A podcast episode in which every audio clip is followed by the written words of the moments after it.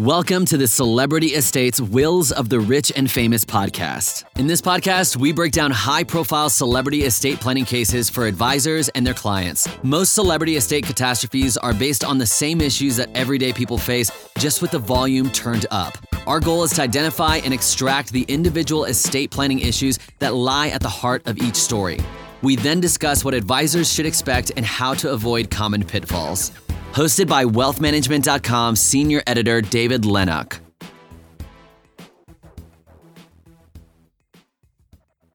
Hello, everyone, and welcome to the latest episode of wealthmanagement.com's Celebrity Estates Wills of the Rich and Famous.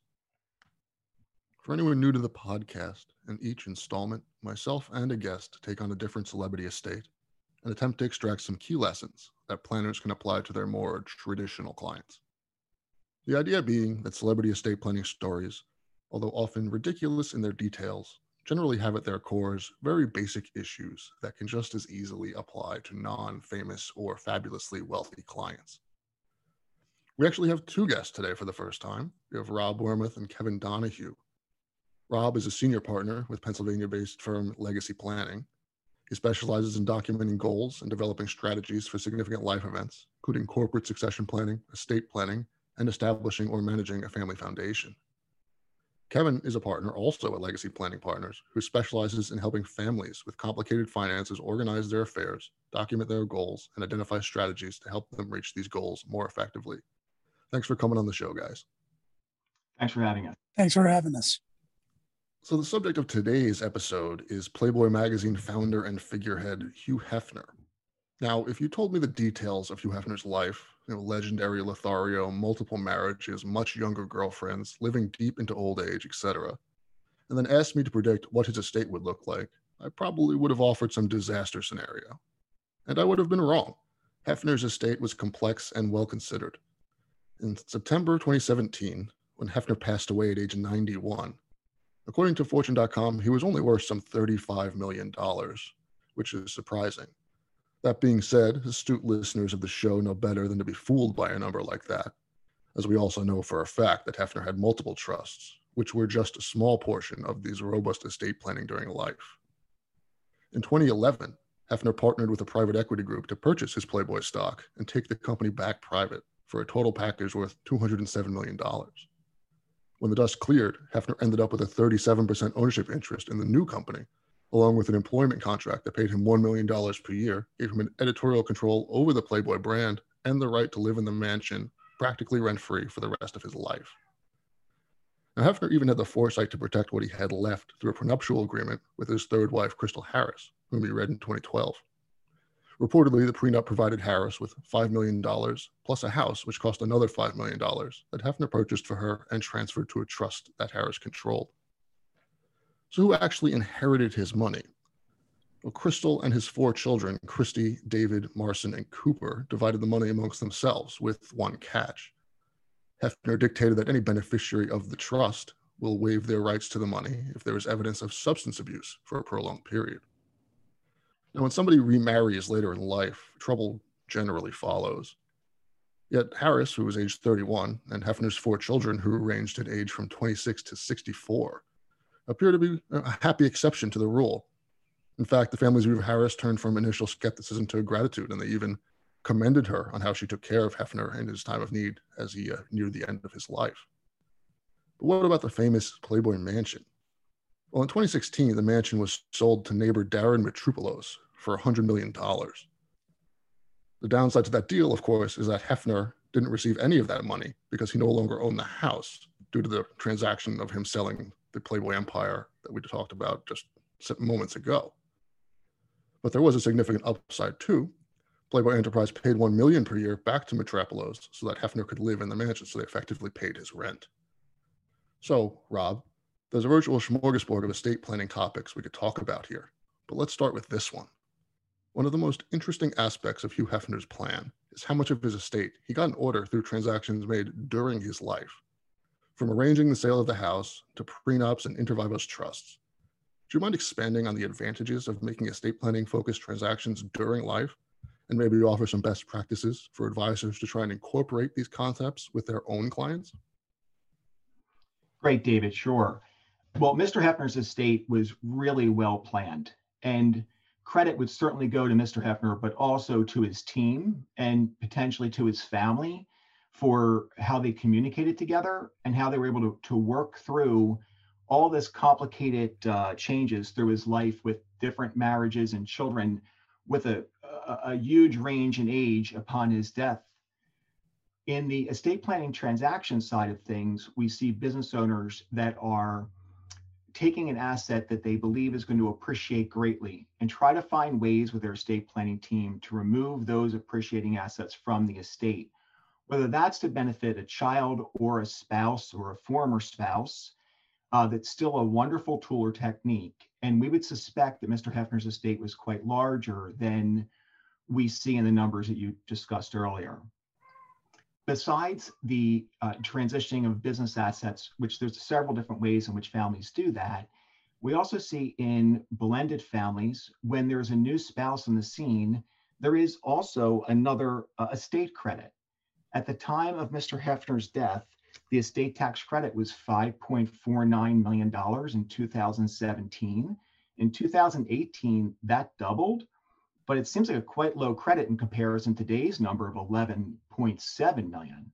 So it's quite possible with the new spouse in the scenes that his advisor team could have discussed potentially um, working with Crystal through gifting and then a subsequent gift, not a step transaction, but some different ways in which you could trans, uh, transfer additional assets or additional growth assets out of the estate there's really many, many different tools or techniques that families use. And it seems to me that Mr. Hefner and his planning team did deploy a lot of them. Yeah, I'd uh, like to apologize. I'm sure everyone can hear our th- now third guest, which is my cat Percy meowing in the background here. Please uh, welcome Percy to the show. But uh, so, you know, one of the aspects we talked about here, one of the, the main aspects of this estate, um, that, that's very common, regardless of whether your clients are sort of billionaires or just regular folks, is, is, the, is the family business. And that, that's often um, the center of a lot of controversy and sort of the center of an estate plan for better or worse. Um, here, Hefner sort of, you know, the, the, advantage of doing it during life is that he is made very clear what he wanted done with this business, and sort of, you know, sort of sidestepped a lot of the fighting over instead of like leaving different chunks of it uh, to the children. Kevin, what are some of the other ways that you know that you can sort of plan around having a, a family business in an estate to try to avoid the sort of conflicts that we see come up often?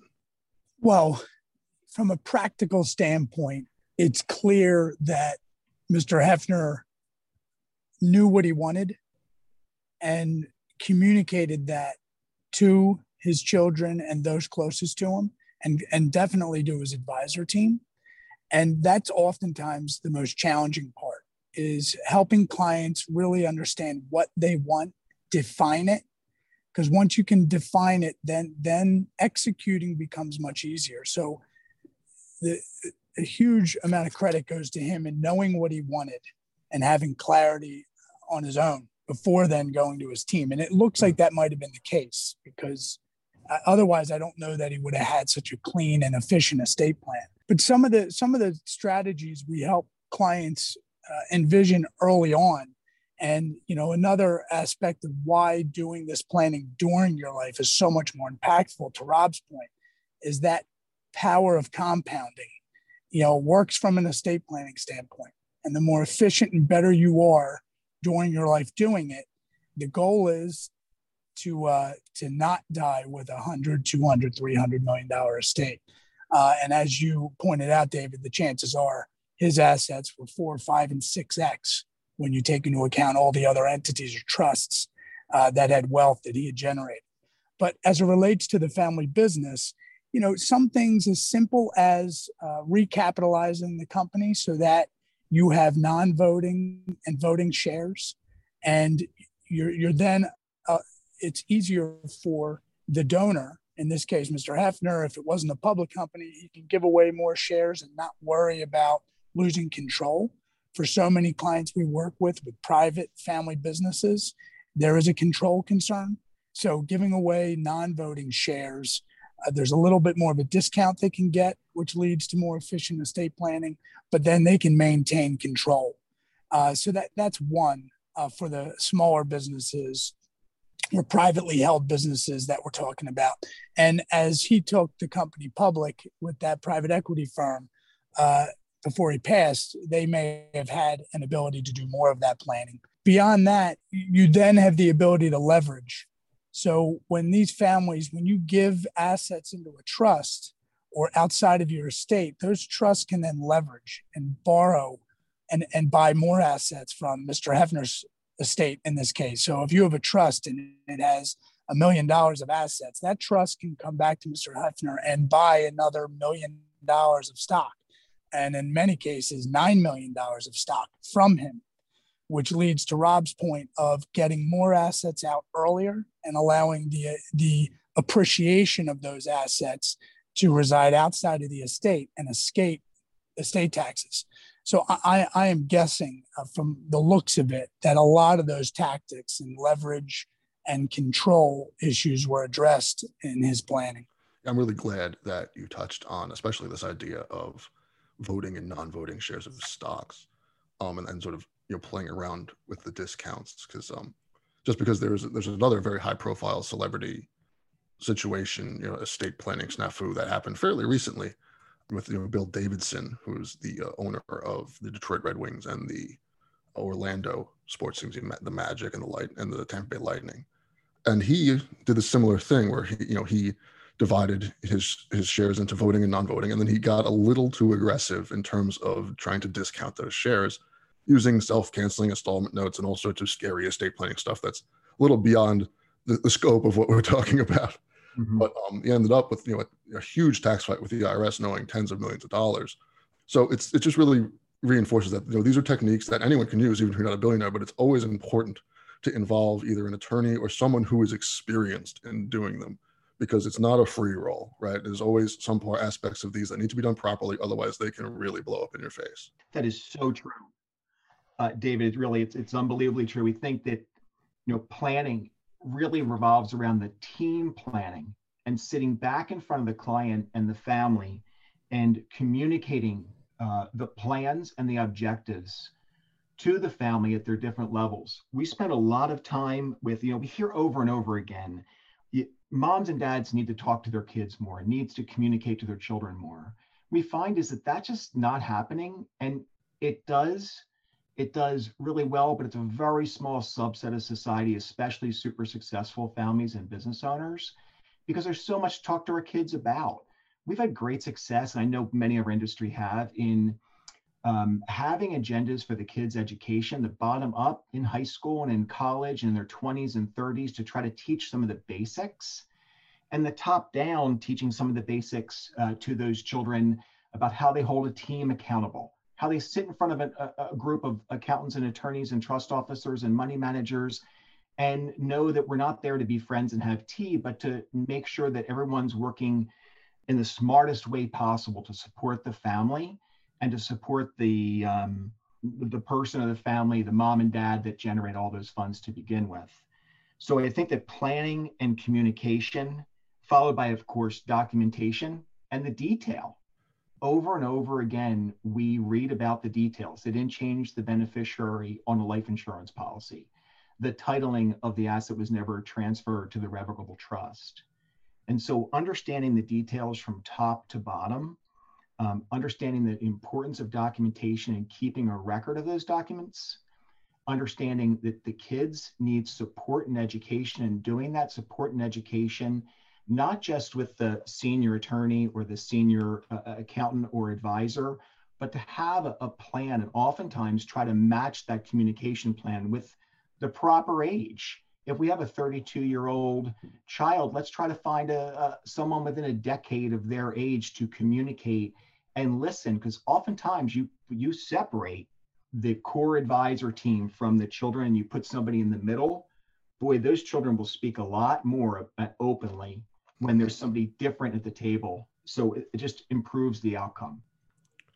Yeah, and this idea of the importance of communication is something that we talk about just basically every episode on this show because it's just unavoidable and it's that important.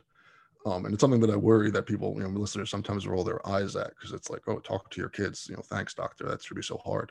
But you know, ironically, it is you know it, it, it's getting harder and harder. That you think that today we have more and more tools to communicate with, and yet I, I think it, you know most experts will tell you that people are communicating even less than they were before because we have you know families are getting more complex, right? We have people are living longer, they're getting married more often, they're getting divorced more often.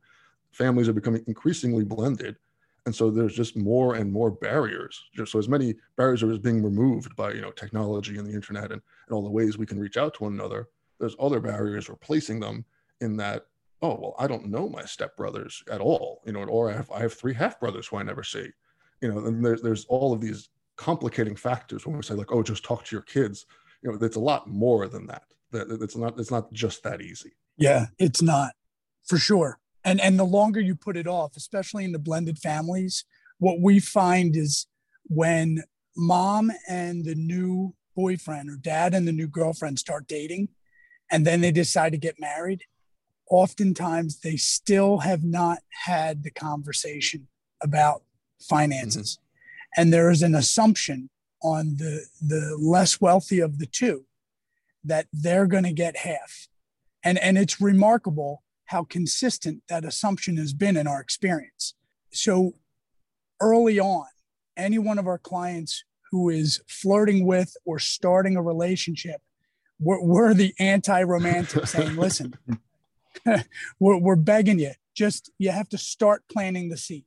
You have to start being comfortable talking about it because the longer you put it off, it becomes an enormous rock that you just can't get around and let alone with the kids. The same goes for the kids. And it looks like Mr. Hefner did a remarkable job of making sure they knew what he wanted and that he told them.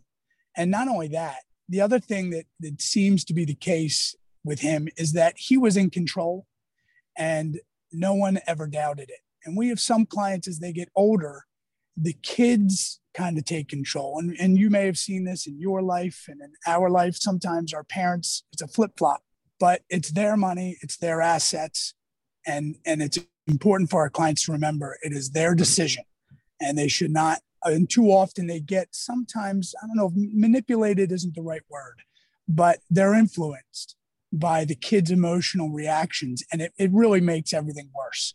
So the earlier communication can be had, the more direct it can be, and the more we can help do that, which Rob, to his credit, throughout our career, he has really trumpeted the importance of putting us in the middle.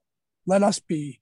If you're not comfortable doing it, let us do it. And um, and it really pays dividends over mm-hmm. time.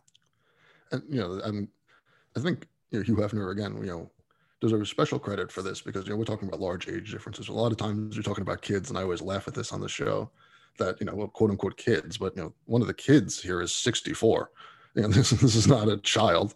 You know, and when, when you're so we're saying, oh, talk to your kids. Well, one of these kids in, in the Hefner's case, the oldest was 64 and the youngest was 26.